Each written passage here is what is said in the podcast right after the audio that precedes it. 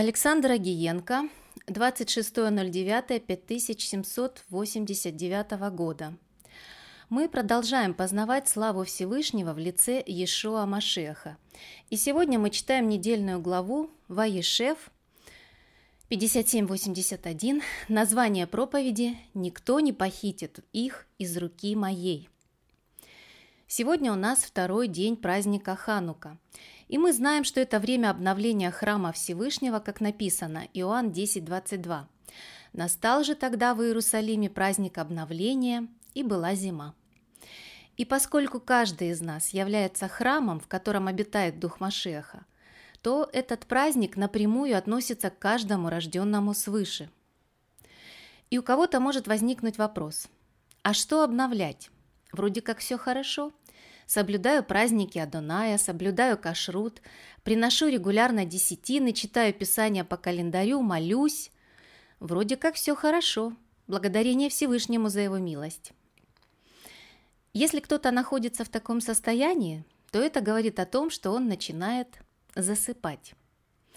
Но у тех, кто хочет духовно расти, наверняка возникает вопрос – а почему недельная глава Ваешев всегда читается либо накануне, либо в дни праздника Ханука? Как это связано с обновлением храма, который внутри меня? Причем здесь намерение братьев убить Йосефа и срывание одежд самого Йосефа? Мы же понимаем, что это не случайное совпадение. И если в эти дни нам следует изучать недельную главу Ваешев – то это говорит о том, что именно в этой главе мы можем увидеть то направление, в котором нам нужно двигаться в этом процессе обновления нашего храма. Еврейские мудрецы Торы учат тому, что недельные главы Торы для нас являются духовным календарем, который указывает на те духовные процессы, через которые мы проходим в это время. Поэтому давайте посмотрим, что говорит нам недельная глава Ваешев о том направлении, в котором всем нам нужно двигаться в это благословенное время обновления наших храмов, находящихся внутри нас. Начнем с первого стиха нашей главы, поскольку, как мы уже говорили ранее, обычно первый стих недельной главы несет в себе духовную глубину всей недельной главы. Давайте посмотрим на этот стих. Бытие 37.1. Иаков жил в земле странствования отца своего, в земле хананской. На иврите написано так. «Ваешев Яков, Беэрец Мегурей, Авив, Беэрец Кинаан». В этом стихе сразу обращает на себя внимание два названия одной и той же земли. С одной стороны, это земля странствования отца Якова, Ицхака, а с другой стороны, эта же земля названа землей хананской. Зная, что в Торе нет ничего лишнего, мы начинаем понимать, что эти два названия одной земли содержат в себе ответ на вопрос о духовной сути всей недельной главы Ваешев, а значит и ответ на наш вопрос о том направлении, в котором нам нужно двигаться в этом процессе обновления нашего храма. Итак, давайте посмотрим, что хочет сказать нам Тора через эти два названия одной земли. Как мы уже говорили выше, с одной стороны, эта земля названа Беэрец Мегури Авив, земля странствования Отца, где слово Мегури, номер Стронга 4035, означает ужасная, страшная, опасность, хранилище, житница. И еще слово Мегури от корня гер, что означает пришелец – Другими словами, с одной стороны, земля, где странствовал отец Якова, Ицхак, есть место проявления сущности Всевышнего, которую Яков называет страх своего отца Ицхака. И мы знаем, что страх Адоная – это есть начало премудрости и ее венец. Смотрите книгу «Премудрости Сираха». А с другой стороны, эта земля названа Беэрец Кинаан, где слово Кинаан от корня Кена по, по стронгу 36-65 быть покоренным, быть смиренным, смиряться, покоряться, смирять, покорять. Другими словами, это земля, которую надо смирить и покорить. И если говорить духовно, то речь идет о нашей человеческой душе, которую нужно смирить и покорить Слову Всевышнего, наполнив ее премудростью Всевышнего. И мы видим, что отцы еврейского народа, Авраам и Ицхак, странствуя по этой земле, смирили и покорили свои души Слову Всевышнего. И потому Всевышний называет себя всесильным Авраама и всесильным Ицхака. А вот наша глава начинается с того, что Яков с двенадцатью своими сыновьями – приходит в эту землю странствования своих отцов и ставит там свой шатер. Если мы теперь соберем все вместе, то можем сказать, что главная духовная суть всей нашей недельной главы Ваешев, да и последующих недельных глав, именно в том, чтобы Якову и его сыновьям пройти этот духовный путь странствования своих отцов, чтобы Всевышний стал их всесильным, и чтобы ханаанская земля – стала обетованной землей. И учитывая наш вывод о духовной сути нашей недельной главы, становится понятно, что все, что будет происходить дальше в жизни Якова и его сыновей, будет связано именно с тем, чтобы Всевышнему стать не только всесильным Якова, но и всесильным сыновей Якова – и поскольку Тора раскрывает нам весь процесс исполнения замысла Всевышнего по сотворению человека по образу и подобию его, то мы понимаем, что это касается и каждого из нас. Давайте сейчас на короткое время заглянем в Писание Нового Завета, чтобы увидеть это духовное единство Торы и Писаний Нового Завета. В молитве «Отче наш» мы молимся, Матфея 6 глава с 9 по 10. «Молитесь же так, Отче наш, сущий на небесах, да святится имя Твое, да придет царствие Твое, да будет воля Твоя и на земле, как на небе». По сути, эти слова, начало молитвы «Отче наш», несут в себе тот же духовный смысл, к которому мы пришли, разбирая начало нашей недельной главы Ваешев, а именно то, каким образом ханаанская земля станет обетованной землей.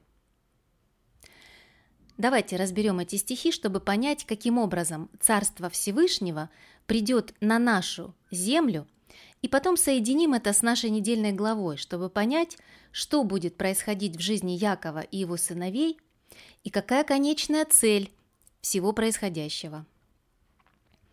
Начало нашей молитвы «Отче наш» говорит нам о том, что Царство Всевышнего приходит на землю тогда, когда люди начинают святить имя Всевышнего и исполнять Его волю на земле, как исполняют ее на небе. И ответ на вопрос, что значит «святить имя Его», мы находим в Торе, в книге Ваекра, 22 глава, 31-33, где написано «И соблюдайте заповеди мои, и исполняйте их. Я, Адонай, не бесчестите святого имени моего, чтобы я был святим среди сынов Израилевых. Я Адонай, освящающий вас, который вывел вас из земли египетской, чтобы быть вашим всесильным. Я Адонай». Другими словами, чтобы святить имя Его, нужно соблюдать и исполнять заповеди Всевышнего со святым отношением к ним. И через это Царство Всевышнего – придет на землю. И здесь мы видим, что первостепенная роль в установлении Царства Всевышнего на земле отводится человеку. Именно через освящение человеком имени Всевышнего и умножением Царства Всевышнего в душе человека будет приходить Царство Всевышнего на землю. И об этом Говорит Иешуа фарисеям, когда они спросили у него о том, когда придет Царство Всевышнего. Лука, 17 глава, 20-21. Быв же спрошен фарисеями, когда придет Царство Божье, отвечал им, не придет Царство Божье приметным образом, и не скажут, вот оно здесь или вот там, ибо вот Царство Божье внутрь вас есть. Итак, мы видим, что Царство Всевышнего на землю – не приходит приметным образом. То есть не будет так, что однажды вы выглянете в окошко и констатируете, что на земле, на земле наступило Царство Всевышнего. Сначала Царство Всевышнего должно прийти внутрь человека. А люди в которых осуществилось Царство Всевышнего, это и есть конечный результат замысла Всевышнего по сотворению человека по образу и подобию своему.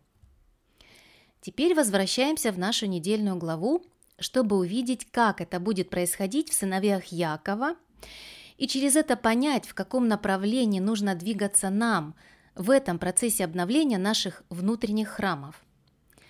И если раньше мы рассматривали эти процессы на уровне отдельного человека, то теперь речь идет уже об отдельной семье, об отношениях между родителями и детьми, об отношениях между самими детьми в одной семье.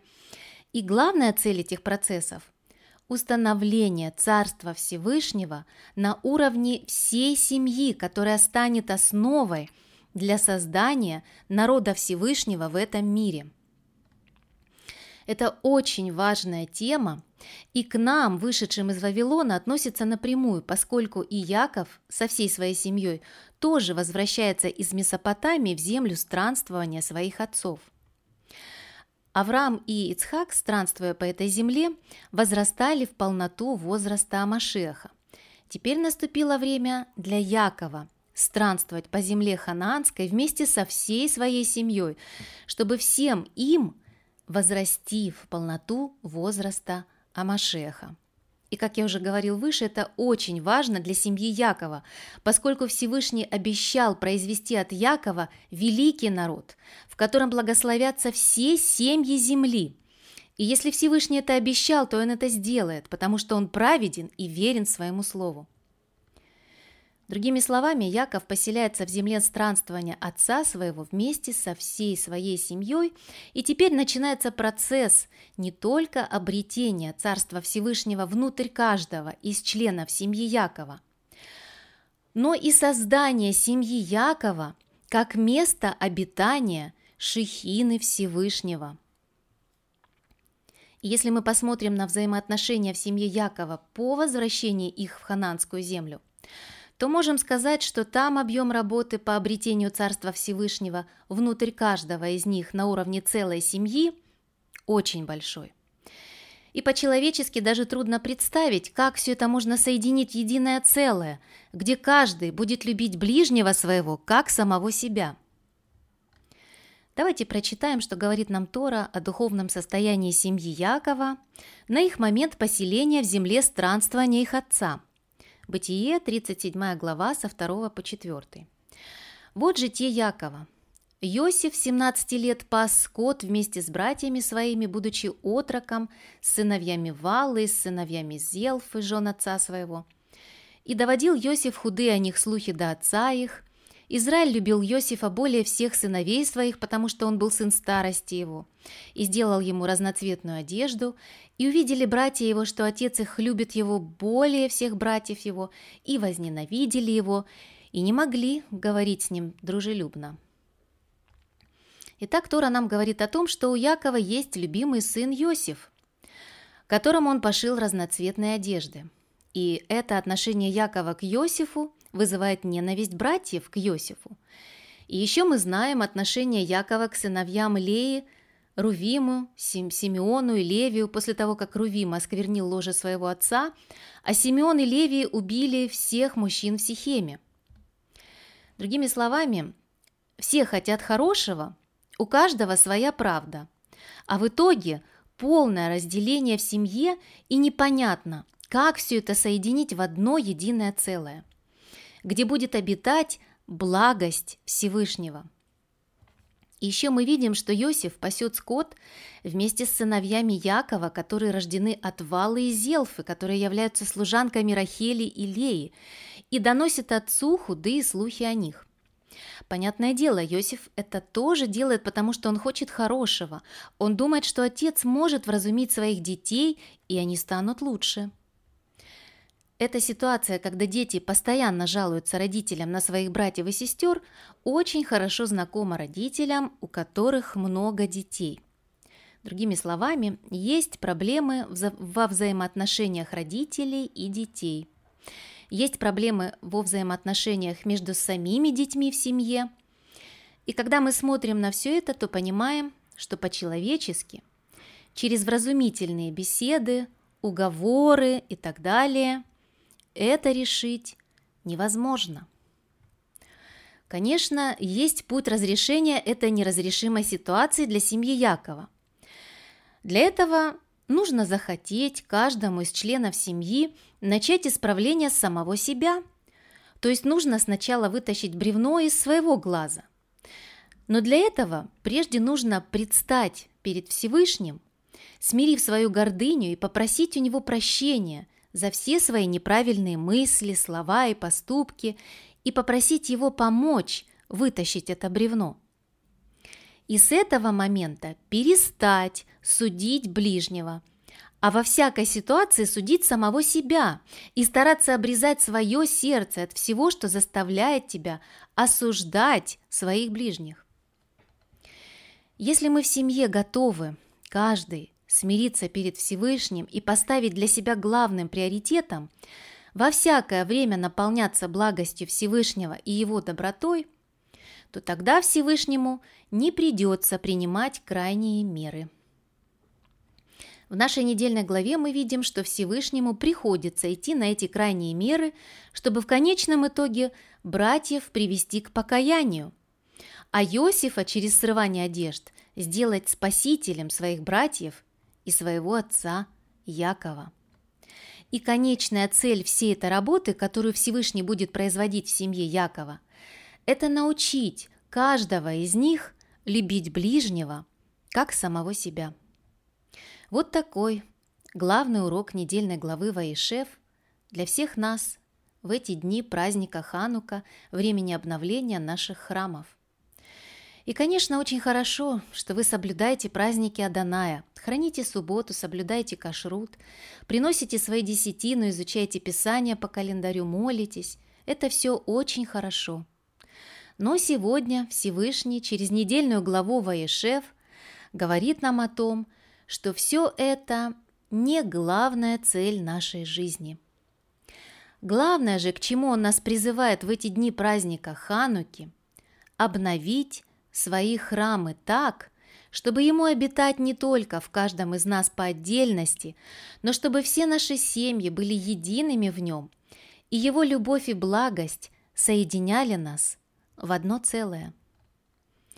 Если каждый в семье станет сам на этот путь обновления, то тогда Всевышнему не нужно будет идти на крайние меры.